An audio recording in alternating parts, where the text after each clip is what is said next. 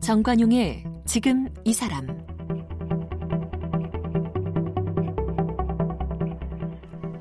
여러분 안녕하십니까 정관용입니다. 병인 양요 때 조선에 온 프랑스 장교 주베르는 1866년 프랑스군 그 강화도 원정기에 이런 글을 남겼어요. 아무리 가난한 집이라도 조선엔 어디든지 책이 있다. 그렇죠. 이 주베르의 눈엔 가난해도 집집마다 책을 읽는 그 조선 땅이 아주 놀라움의 대상이었던가 봅니다. 그런데 요즘은 책을 너무 안 읽는다고 해요. 이 문화체육관광부가 지난해 발표한 국민 독서 실태 조사 결과를 보면 연간 종이책 독서량 성인이 8권, 2015년 조사 때는 9권이었는데 이것도 줄어든 겁니다. 성인 4명 가운데 1명은 1년에 한 권도 책을 읽지 않는 것으로 나타났어요. 일과 스마트폰에 밀리면서 우리 국민의 평균 독서량 또 도서관 이용률 점점 줄어드는 추세입니다. 자, 오늘은 지난 43년간 이 수많은 밀리언셀러를 만들고 책이 있는 문화를 갖고 온 대표적인 출판사 한길사의 김원호 대표를 함께 만나보겠습니다.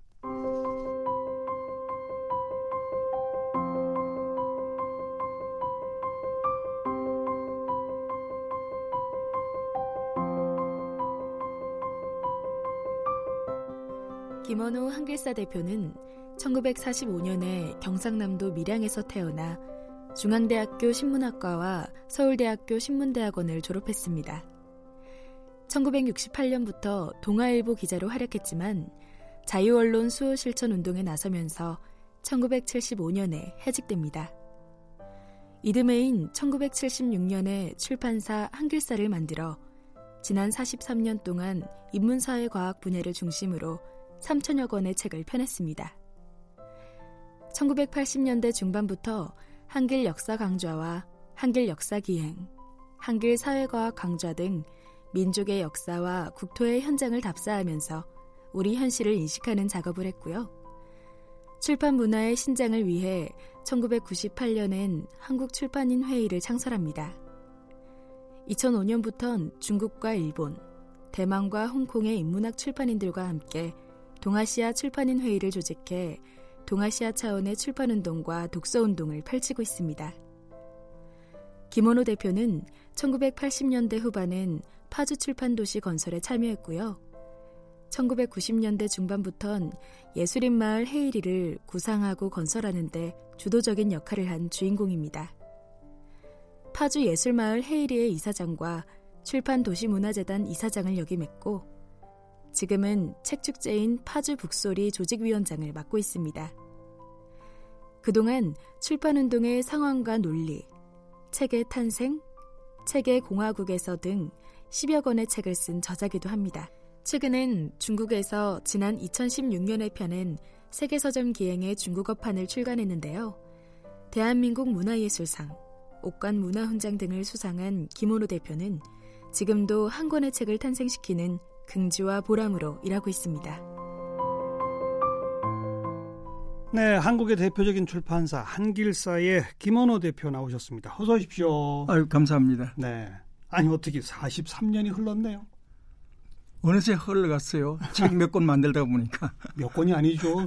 3천 권 여태까지 낸 책 맞습니까? 그런데 책 만든 만드는 것은 늘 즐거워요. 예, 예. 그러나 그것을 파는 문제는 좀 힘드는 것 같아요. 다른 문제죠. 예. 네. 제가 김 대표님 80년대에 처음 뵀으니까 그것도 벌써 30년이 흘렀네요. 아, 10년, 20년 책 몇 권 만들면 그렇게 흘러가 버리는 것 같아요. 그렇죠. 3천 권. 그 가운데 그래도 우리 청취자분들한테 아, 한길사 어디더라? 이게 떠올리시게 하기 위해서 어떤 책이 제일 많이 팔린 책이죠? 뭐 여러 여러 가지 만들었는데 로만 이야기 같은 것 시오노 나나미 시오노 나나미 예. 그다음에 최명희의 혼불, 혼불. 10권짜리 로만 네. 이야기는 15권입니다만 그렇죠. 뭐 전에 초기에는 태백산맥도 저희가 내서 많이 읽혔습니다. 조동래 선생 태백산맥. 네, 네, 예, 네. 어 이제 그 해방전후사 인식이라는 책을 저희가 79년부터 89년에 걸쳐서 6권을 내는데 줄여서 해전사. 해전사라고 그렇죠. 그렇게 얘기를 하죠. 네. 제 1권이 거의 한 40만 권 정도 팔린 것 같아요. 네. 네. 뭐 이래저래 큰 책이 있기 때문에 또 읽히지 않는 책도 만들 수 있었습니다. 해방전 후사의 인식, 우상과 이성. 네, 네. 이영희 선생님. 그렇죠. 그게 출판사 처음 만들고 아마 초창기 작품들이죠. 70년대 후반에 만든 그러니까요. 책들이죠. 예. 네. 80년대 학번, 뭐 70년대 후반 학번 대학생들은 필독서였습니다. 아, 그때는 젊은이들이 책을 들고 있었죠. 그렇죠. 책, 가방에 책이 들어 있었죠, 늘. 예, 예. 그래서 그 책을 읽었다고 잡아가고 또 만들었다고 잡아가고 그런 맞아요. 시절이었습니다. 맞아요. 네. 김원호 대표도 책 이 판금 조치 이런 것 수없이 당하셨죠? 뭐 수없이 그렇게보다는 늘 이제 그렇게 위태위태한 지경까지 간 책들이 많고 어. 구체적으로 뭐 이영희 선생 우상고 이성 냈다고 어, 잡아가고 선생님은 2년 동안 감옥살이하고 네, 네. 뭐큰 그, 저는 뭐 그렇게 그 책이 그렇게 큰 문제가 되리라고 생각을 하지 않았는데 음. 그럴까요? 별 시대가 그러니까 이제 어, 권위주의 정치 권력은 기본적으로 책을 겁을 내죠. 네, 네. 그런데 책 없이 나라의 민주주의든지 어떤 사회 정의 이런 것이 불가능하다고 저는 생각하고 있습니다. 네, 80년대가 참 그런 혹독한 억압과 탄압의 시기이기도 했지만 또 돌이켜 보면 80년대는 우리나라 사회과학의 어떤 뭐 부흥기 이렇지 어, 않았었습니까? 어, 저는 1980년대는 책의 시대였고 예, 예. 또 위대한 책의 시대였어요. 예. 그 책을 읽어서 각성하고 그 음. 그 책을 통해서 어떻게 살 것인가 이런 것들을 고민하고 네. 또 실천하는 그런 시대였습니다. 네. 90년대는요? 90년대도 나름대로 이제 어. 그렇지만 90년대는 이제 세계화 어, 현상에 이제 우리가 편입되면서 세계화. 조금 책 읽는 이제 경향이 달라지기 시작했죠. 음, 음. 어, 그때부터 이제 일테면 인터넷이 이제 등장하면서 네, 네. 독서 양상이 달라졌다 그럴까 뭐 그렇습니다. 2000년대, 2010년대 요즘은 어떻게 보세요? 특히 2010년대 들어오면서 예. 이제 우리가 들고 다니는 스마트폰이 우리 이 삶에 아주 깊숙이 들어오면서 음흠. 어, 책을 안 읽어도 되는 것처럼 그런 문명 현상이 일어나고 있죠. 그렇죠. 특히 최근에 아주 그건 상당히 심각한 것 같아요. 네, 네. 뭐 안 읽어도 살아가는데 뭐 큰 문제는 없을 수 있어요. 음. 그러나 창조적이고 또 이게 새로운 어떤 그 문화를 만들어내는 그런 점에서 좀 걱정이 되죠. 네. 뭐 그래도 읽는 사람은 또 읽, 읽고 있죠. 네, 예, 예. 네. 그러니까 우리가 책을 또 만들죠. 어려서부터 책을 좋아하셨습니까? 대표께서는? 뭐 그때는 다책 귀한 시대였으니까 음, 음. 어, 저는 구체적으로 책을 만난 것은 부, 시골에서 중학교를 졸업하고 부산에 가서 책을 만나기 시작했습니다. 고등학교 때. 예, 예, 예. 그러니까 중학교 때까지는 시골에서 시골에서는 아주 책 구경하기 정말 어렵죠. 그때 책 구경 힘들었어요. 학교에도 책이 거의 없었죠. 아, 저희 학교는 가난한 학교이기 때문에 음. 책이 전혀 없었습니다. 전혀. 예. 음. 그러다 고등학교 때 고등학교 어디서 책을 만나셨어요? 저희가 그 부산 그때는 저희 학교가 부산 서면에 있었는데 학교 문 열고 나가면은 곳곳에 서점이 있었어요. 오. 그 나중에 조사를 해보니까 서면 일대에 70개의 서점이 있었다고 그래요. 그 그게 혹시 옛날 책 고서점? 아, 그 새 책방도 있고 헌책방도 있는데 있고. 특히 이제 어. 부산에 보수동 책방 골목이라는 게 있었죠. 예, 저희 예. 학교 다닐 때는 한 50개, 70개의 서점이 있었는데 음흠. 거기 자주 구경 갔습니다. 네. 가면 뭐 그냥 책을 볼 수 있으니까. 예, 예. 예. 어떤 책들을 주로 그때는 좋아하셨어요? 아, 저는 소설? 소설을 제가 참 많이 못 읽은 것이 지금 아, 후회가 되는데 저는 고등학교 다니면서 사상계라는 잡지를 아. 주 정독했습니다. 사실 지금 보면 좀 어려운 책이죠. 그게 고등학생한테는 어찌 보면 일찍 예. 의식화되신 건데. 그렇죠? 그래서 어, 그 책을 통해서 음. 함석근 선생도 알고 네, 네. 또 우리 시대가 이렇게 고민하는 고민하고 무엇을 할, 해야 할 것인가 이런 문제 의식이 거기에 들어 있었던 것 같아요. 그렇죠. 네, 네. 사상계는 우리 지성사 정신사에 아주 정말로 어, 굉장히 중요한 역할을 그렇죠. 했던 것 같아요. 그렇죠. 그때는 선생님이든 학생들이든 젊은이들이든 뭐 늙은이들까지도 음. 사상계라는 잡지를 통해서 우리가 어디로 가야 할 것인가 이런 것을 모색했던 것 같아요. 네, 네. 예. 그리고 대학 졸업하시고는 신문 기자를 하셨잖아요. 어, 저는 고등학교 다닐 때부터 음. 신문 기자 꿈이었어요. 어, 고등학교 때부터 예, 예. 사상계 읽으시면서 뭐 그래서 그런지 모르지만은 그 기자 그렇게 좋아, 좋은 것 같았어요. 예, 예. 그래서 어, 학교 가서 공부를 별로 하지 않았어요. 음. 뭐 시사 문제든지 사회 문제 뭐 이런 이제 비평들 그런 것을 읽곤 했는데 사상계가 저에게는 정말로 결정적인 영향을 미친 것 같아요. 네, 네. 어. 그래서 그 사상계 그 당시의 사상계는 요즘 말하면 인문학 종합 잡지라고 볼 수 있어요. 그렇죠. 시사 잡지가 아닙니다. 그건. 예, 예. 어, 그것을 통해서 이제 어, 제가 오늘 지난 한 40년 이상 만든 책의 어떤 그 방향 이런 것들이 뭐 거기서부터 연관이 되지 않을까 음, 생각이 듭니다. 음, 네. 사상계 읽고 기자를 꿈꾸고 기자가 되셨어요. 뭐 그리고 이제 함석헌 선생님 같은 분을 저는 중학교 때부터 어, 이 이야기를 들었는데 네네. 네. 우리 큰형님이 부산에서 이제 사막교 다니면서 함석헌 선생이 계시는데 그분 대단한 분이라고 음. 그래서 부산에 가서 그 부산에 가던 해가 5.16 일어나던 1961년이었어요. 예, 예. 그때부터 이제 선생님 글 읽고 또 읽다가 또 대학에 들어와서는 서울에 와서는 선생님 말씀 들으러 쫓아다니고 그랬습니다. 강연 들으러 다니고. 예, 예. 어. 뭐 그런 어떤 큰 사상의 어떤 그 이 존재가 우리에게는 정말로 어떤 그 빛나는 어떤 음. 그 어, 어떤 지평 같은 것이었죠. 네. 예. 나중에 한길사가 함석헌 선생님 전집 저희가 그런 인연으로 그렇죠. 어, 80년대 초반부터 예. 함석헌 선생 전집 20권, 음. 나중에 또 저작집 30곳, 또 선집 뭐 이런 거 만들고 또 뭐 함석헌 선생에 관한 여러 가지 이 연구 논집들을 저희가 만들기 시작했어요. 어려서부터 이렇게 존경하던 분을 책 만든다는 핑계로 자주 찾아뵙고 인사드리고 얼마나 즐거우셨겠어요. 아, 선생님이 89년에 돌아가시는데 예, 예. 선생님을 거의 일주일에 한 번씩은 찾아간 것 같아요. 그, 렇겠죠책 만드는 일도 있지만은 어. 선생님 찾아뵙고 말씀 듣는 것 예. 그것이 너무 좋았어요. 예, 예. 가시면 늘 선생님은 꽃삽을 들고 계셨고 음. 나무와 꽃을 키우는 소년 같은 분이라고 저는 생각합니다. 네.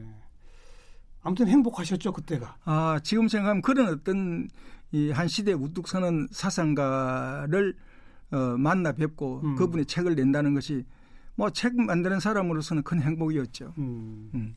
아까 그 기자 되셨던 얘기 잠깐 하다가 이렇게 함석헌 선생 네. 얘기로 다시 갔는데 결국은 그 유신 탄압에 맞서서 동아 투입 출신이시죠 해직 기자. 그때 그 동아 자유언론 수호 투쟁 위원회 이런 거를 만들었죠 그러니까요. 해직되고 나서. 예 예. 어 저희가 이제 60년 68년 12월에 이제 기자가 되는데 네. 어 그때는 정말 이제 언론이 본격적으로 이제 탄압받기 시작할 때고 어 특히 이제 72년 유신이 선포되면서 예.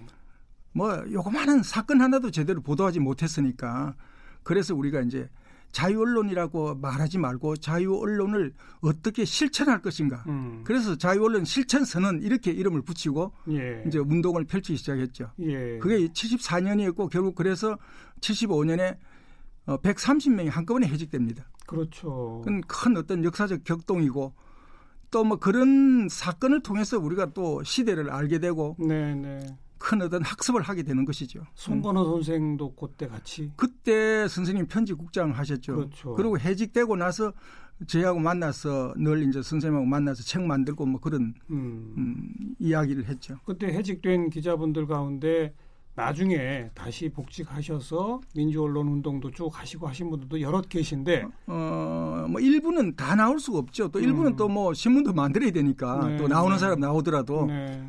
어 그래도 뭐 그 저기 뭐 생각과 어떤 무슨 방법은 다르지만은 그래도 남아 있었던 기자들도 나름대로 고민했을 거라고 생각합니다. 예, 예. 예. 자유 언론을 위해서. 그렇죠. 근데 우리 김원호 대표께서는 해직된 바로 이듬해에 출판사를 바로 차리셨네요. 아, 다른 곳에 취직을 하려고 했는데 여의치 않았어요. 어. 결국은 이제 제가 아는 것이 원고를 만질 줄 알고 음. 이제 원고를 고칠 줄 아니까 어, 결국 이제 책 하는 일이 저에게는 맞겠다는 생각이 들었고 네, 네. 한동안 공부할까 했는데 뭐 공부하기 위해서는 돈이 필요하잖아요. 그렇죠. 어, 그래서 한동안 취직하려고 했어요. 그러나 취직이 안 됐어요. 그러니까 더 이제 해직 기자 출신 그때 누가 받아줍니까? 아, 꼭 그런 건 아닌데 제가 뭐 실력이 없었던지 아무튼 그러나 책을 만, 잘 만들기를 잘했다 지금 생각하고 있습니다. 출판사 차리 저한테 이제 좀 음. 맞는 어떤 직업 같았어요. 네, 네, 네. 네. 한길사라는 이름은 누가 지었어요? 그때는 그 어디 저 출판협회에 등록을 하러 갔는데 거기서 대행을 했는데 다른 이름을 갖고 갔는데 그게 비슷한 이름이 있다고 좀 곤란하다 그러더라고요. 어허. 그래서 그 순간에 뭐 한길이라는 이름을 붙여보자 해서 이제 우리 친구가 같이 갔는데 예. 어, 나중에 마음이 저 그게 마, 마땅치 않으면 고치자는 예. 생각도 했어요. 예. 근데 나중에 여러분들이 다 좋다고 그걸 하라고 그래서 한 길을 간다 그할 때. 뭐 한 길, 하나의 길, 큰 길, 또 뭐 광장 뭐 이런 뜻이 어, 있는 것 같아요. 네. 예. 한이라는 게 이제 대한 할 때 한, 그렇죠. 크다는 뜻이거든요. 어허. 넓다는 뜻이고, 어, 뭐 지금 보면은 그 이름이 저한테도 아주 과분하게 네. 좋은 이름이라고 생각합니다. 그 출판사 등록하고 맨 처음 펴낸 책 기억나세요 혹시? 어, 송건호 선생의 한국 민족주의 탐구. 아. 그 고은 선생의 역사와 더불어 비하와 더불어 에세이. 음. 그, 그리고 세 번째가 이영희 선생의 우상과 이성입니다. 아, 세 번째 책이에요. 그, 그 책이 거의 동시에 나왔어요. 오. 그게 76년에 12월 24일 크리스마스 전날 등록을 해가지고 77년부터 책을 만들기 시작해서 예. 그해 추석 때 좀 책이 나왔습니다. 네, 네. 근데 나오자마자 그냥 이영 선생 잡혀가시고 어 저는 취직하려고 우리 집 사람으로 대표를 해놨는데 우리 집 사람도 조사를 받고 그러는 바람에 겁이 나서 제가 예. 안 되겠다고 예. 저 이름을 바꿨어요. 주스파사 대표 이름을. 네, 네. 그래서 그랬어요. 이제 제가 예. 이제 일, 제 1대 대표는 우리 집 사람 예. 박관순이죠. 예, 예, 예. 그리고 그 이영 선생님 잡혀가시고 김원호 대표는 조사 안 받았어요? 저는 그때 조사 안 받았어요. 어. 그런데 내, 내는 책마다 조금 있다가 낸 박연치 선생의 민족 경제론이 판검이 됐어요. 민족 경제론. 그때는 많이 읽으면 판검시켜요. 왜냐면 석 달 동안 괜찮다고 그랬거든요. 네, 네. 그때 문화공부부라 그랬는데 그 관리들이 저하고 얘기하면서 아, 괜찮 조심하라고 앞으로 어. 아 조심하겠습니다. 그러고 그 책을 냈죠. 냈는데 네.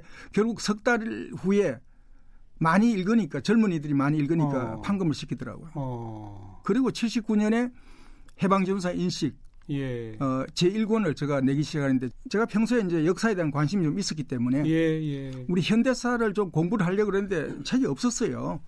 어, 특히 8.15가 굉장히 중요하고 그 전후 역사가 굉장히 중요한데 그것을 제대로 얘기하는 어떤 책이 없었기 때문에 네, 네. 만들어 보자 해서 시작했습니다. 네. 지금 말씀 들어보니까 출판사 등록한 직후부터 쏟아져 나온 책이 한글사의 대표책들이군요. 그런데 그리고 이제 그래서 79년 12월 26일에 박정희 대통령이 시해당하잖아요. 예. 그러면서 이제 판매 금지가 되는데 그때 제가 문화공보부에 불려가서 이제 들은 얘기가 그분이 그러되 그 관리가 해전사 들고 거기에 이제 임종국 선생의 네. 일제말 친일파 군상이란 글이 있어요. 예, 예. 굉장히 긴 글인데 그분 말씀하기를 이렇게 얘기하대요. 아, 그래 좀 친일했다고 뭐 무슨 난리냐고. 그래서 어, 막 결국 그것 때문에 판금이 준비되고 있었던 것 같아요. 11.6이 아니라도. 어. 어, 그래서 어, 450권인가 그것을 용달차에 실어다가 빨리 갖다 달라고 그래서 갖다 예. 줬어요. 예.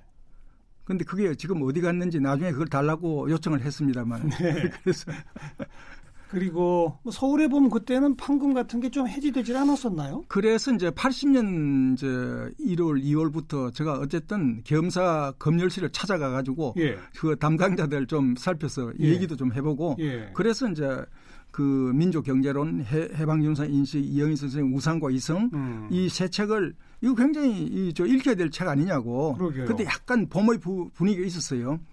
그러니까 그 어, 실무자들은 그 문, 이제 시청 직원들이거든요. 어허. 이제 군인들을 위해서 결제를 하지만은 예, 예. 오히려 아 그 좋겠는데 하면서 그래서 제가 사실 굉장히 설득을 해서 같이 차도 마시고 해가지고 그걸 예. 이 검열에 패스시켰습니다. 그게 5.17 그러다가 그 이제 나오기 5 전에는 517, 518 분위기가 달랐단 말이에요. 분위기가 괜찮았죠. 그러니까요. 그게 서울의 봄이라고 우리가 예. 흔히 얘기하잖아요. 예, 예. 어, 그때는 그래도 조금 이제 이게 풀어졌는데 결국 그것이 517, 518로 완전히 이제 새로운 어떤 음. 시대에 접하고 뭐 잡지도 폐간되고 다 그랬죠. 그렇죠. 음, 음. 참 그때 힘드셨죠. 오랫동안. 제가 내가 피신을 하기도 했는데 그러나 저는 책 만드는 것이 늘 축제 같았어요. 허허. 책 만드는 게 그래 재밌어요. 어. 어, 제가 이제 하고 싶은 이야기가 책이 말해주잖아요. 예, 예. 그러니까 책이라는 것은 정말로 어, 정신의 축제, 한 시대 사상의 축제 같은 것이기 때문에 음. 어, 책과 함께 젊은이들이 어, 의식이 성장하고 정신이 크는 거죠. 네, 네. 그래서 그때부터 사실은 이제 이 민주주의 운동이 치열하게 전개되는데 그 한가운데 책이 존재했다고 저는 생각합니다. 그렇습니다. 예. 그러니까 그래서 저는 우리 역사를 살펴볼 때 1980년대의 출판의 역사, 출판의 음. 정신, 음흠. 이론, 그 어떤 사람들이 참여했느냐 이런 것들이 굉장히 중요한 주제로 저는 연구가 돼야 되고 저는 그래서 어 1980년대는 위대한 책의 시대. 그건 세계 역사에 유례가 없이 많은 책들이 쏟아져 나왔어요. 네, 네. 네. 일종의 출판 저 혼자가 아니라 예. 수많은 어떤 젊은이들이 책 하는 일에 출판에 참여했어요. 그러니까요. 예, 예, 예. 그 일종의 출판 운동 이런 그때는 제가 있었습니다. 제가 이제 민족 출판 운동이다 이런 말도 써봤는데 예, 예. 글을 쓰는 사람 또 새로 읽는 사람 만드는 음. 사람이 이제 이 정말 손에 손잡고 어 우리가 어디로 가야 할 것인가 우리 역사를 어떻게 만들어야 할 것인가 이런 네. 것들을 네. 함께 고민하고 실천하던 시기였죠. 쏟아져 나왔죠. 정말. 예, 정말 그런 점에서 어 21세기에 지금 어 최근에도 그런 문제가 여러 다시 제기됩니다만은 여전히 중요하다고 생각합니다. 네, 그 네. 정신, 그 전략은. 음. 처음 책을 만드시면서부터 지금까지 김은호 대표만의 어떤 책을 만드는 원칙이 있습니까 혹시? 근데 뭐 책 만드는 사람은 다 원칙이 있겠죠. 어허. 그런데 저는 우선 이제 제가 제가 동의하는 책. 네, 네. 어, 나름대로 이 책이 우리 사회에 어, 우리 이 동시대에 있는들에게 어떤 의미가 있느냐 이런 것들을 생각하면서 예. 나에게 유익한 책은 우리 친구들 같이 살아가는 사람들에게도 유익할 것이라고 저는 생각을 하고 그렇게 음. 책을 만들었어요. 지금까지 한길사가 펴낸 모든 책은 그러면 다 읽으셨어요? 나오기 아, 전에 다 읽지는 못하지만은 그래도 어, 어떤 책을 만들 것인가 이런 것들은 함께 이제 직원들하고 고민하고 네, 네. 중요한 책은 제가 이제 좀 체크를 다 하죠. 그렇죠. 어, 다 읽지 못합니다. 어떤 음. 거는 너무 뭐 우리가 내는 책도 굉장히 어려운 책이 많거든요. 네, 네. 뭐 한길 Great Books라는 것은 1990 년대 초반부터 지금까지 만들고 계속 만들고 있는데 지금 한 160 타이틀 정도 지나 됐거든요. 네, 네. 그런 거는 이제 동서고금의 고전을 집대성 해보자. 그렇죠. 어, 말하자면 우리 책뿐 아니라 이제 남의 것도 알아야 되니까 음. 어, 그렇게 하는데 어 그걸 다 읽지는 못하죠. 네. 어, 근데 어떤 책은 제가 다 읽어보고 다시 읽어보기도 하고. 네, 출판사라는 곳이 책을 만들고 펴내고 물론 그걸 팔아서 장사를 해야 되는 회사 아닙니까? 근데 이 책은 안 팔릴 것 같은데 싶은데도 펴낸 책들이 많으시죠? 아니 그러나 좋은 책은 팔린다는 생각을 저는 해요. 결국은 팔리더라. 결국은 그 독자가 존재하고 어, 결국은 출, 한 시대 출판 문화라는 것은 독자의 독서력입니다. 네, 네. 만들고 또는 글을 쓰는 사람도 있지만은 독자가 읽어줌으로써 그 책의 문화, 그 출판의 어떤 그 어, 정신은 완성되는 것이거든요. 당연하죠. 그러니까 네. 저는 독자, 출판인 또는 편집자, 음. 그다음에 저자들이 수평적으로 연대하는 운동이라고 생각합니다. 그렇죠.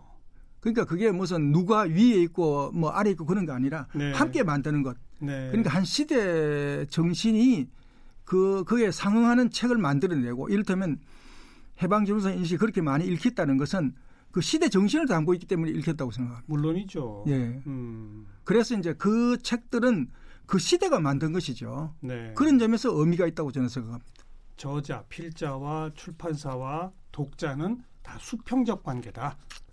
제가 수평적 연대라는 음. 얘기를 했는데 어쨌든 어 저는 여전히 오히려 지금 21세기에 들어서서 어 정말로 그 책을 읽는 독자의 존재, 네. 그들의 힘, 네. 그들의 지향 이런 것들이 우리 출판 문화를 다시 이렇게 세우리라고 생각합니다. 음, 그 전혀 예상치 못했는데 어마어마하게 많이 팔린 대표가 아마 시오노 나나미의 로마인 이야기 아닐까요? 로마인 이야기 처음에 저는 그때 이제 우리 사회가 이 세계화 시대에 편입되는 어떤 과정이었는데 우리 것만 가지고 안 된다는 생각을 네. 저는 평소에도 했어요. 네, 네. 출판 문화라는 것은 열려 있어야 되지 음흠. 이 책만 옳다 이렇게 주장하는 것은 저는 맞지 않다고 생각하는데 어 로마라는 것이 이를테면 이제 서양 문화의 서양 문명의 원류 힘 예, 이런 거 아니겠어요? 예. 뿌리 같은 건데 그거를 좀알 뭐 필요가 있다는 생각을 하는 중에 그 책을 만났는데 어, 그 당시에 우리 같이 이렇게 우리 회사에 드나드는 저자들이든지 우리 예. 친구들은 예. 그걸 별로 동의하지 않았어요. 그렇죠. 일본 사람이 썼기 때문에. 음. 어, 근데 일본 사람이 쓰든 뭐 한국 사람이 쓰든 내용이 좋으면 어떠냐 해서 그 결국 책을 냈는데 다들 안 될 거라고 얘기했어요. 그러니까요. 그러나 너무너무 엄청난 반응이 처음부터 이렇게 음. 솟아올랐어요. 네, 네. 그럼 결국은 그런 책을 그 시대가 요구하고 있었기 때문이죠. 음. 해전사가 처음에 초판 5천 부를 찍었어요. 네. 굉장히 많은 지금 책이 굉장히 600쪽이나 되는 책이에요. 예, 예. 나오자마자 열흘 만에 어. 4,500건이 팔렸습니다. 어. 광고도 안 하고 뭐 신간 소개도 안 해줬는데 그러니까 이제 그 시대가 그것을 이제 기다리고 있었던 거죠. 음. 로마인 이야기가 그만큼 읽혔다는 것은 그런 내용을 요구하고 있는 차제에 예, 예. 그런 책이 나왔기 때문에 팔리는 것이죠. 출판 기획자, 출판사 대표로서 그런 시대의 흐름을 딱 읽고 그런 걸 딱 내놨을 때 어떤 쾌감 대단하실 것 같아요. 근데 이제 그 책 내고 나서 하도 절하가 많이 걸려와서 어디서요? 독자들이 어허. 이책 들고 로마 가고 있다고. 그래서 저희가 이제 팔기 위해서도 뭐 이제 그 저자하고 인터뷰를 많이 했고 예, 예. 또 우리 이제 언론이 굉장히 주목을 했고 또 독자들을 데리고 세 번이나 로마 현지 답사를 했습니다. 네, 네. 일종의 신드롬이었어요. 그때. 예, 그러니까 그 시오노 현상이라고 얘기를 맞아요. 했죠. 네. 예, 예, 예. 그리고 어찌 보면 바로 그때부터 조금 그 고급 인문 서적이 대중적으로 읽힐 수 있는 그런 그렇습니다. 첫 시작이 아니었나 그런 생각도 해봅니다. 자 한길사의 김원호 대표 이 출판 이야기 하다 보니까 시간이 훌쩍 가버렸는데 파주 출판 도시 얘기도 해야 되고요. 예술인 마을 헤이리 이야기도 해야 되고요. 세계 서점 기행 얘기도 해야 되거든요. 내일 또 계속 이야기 이어가겠습니다. 감사합니다.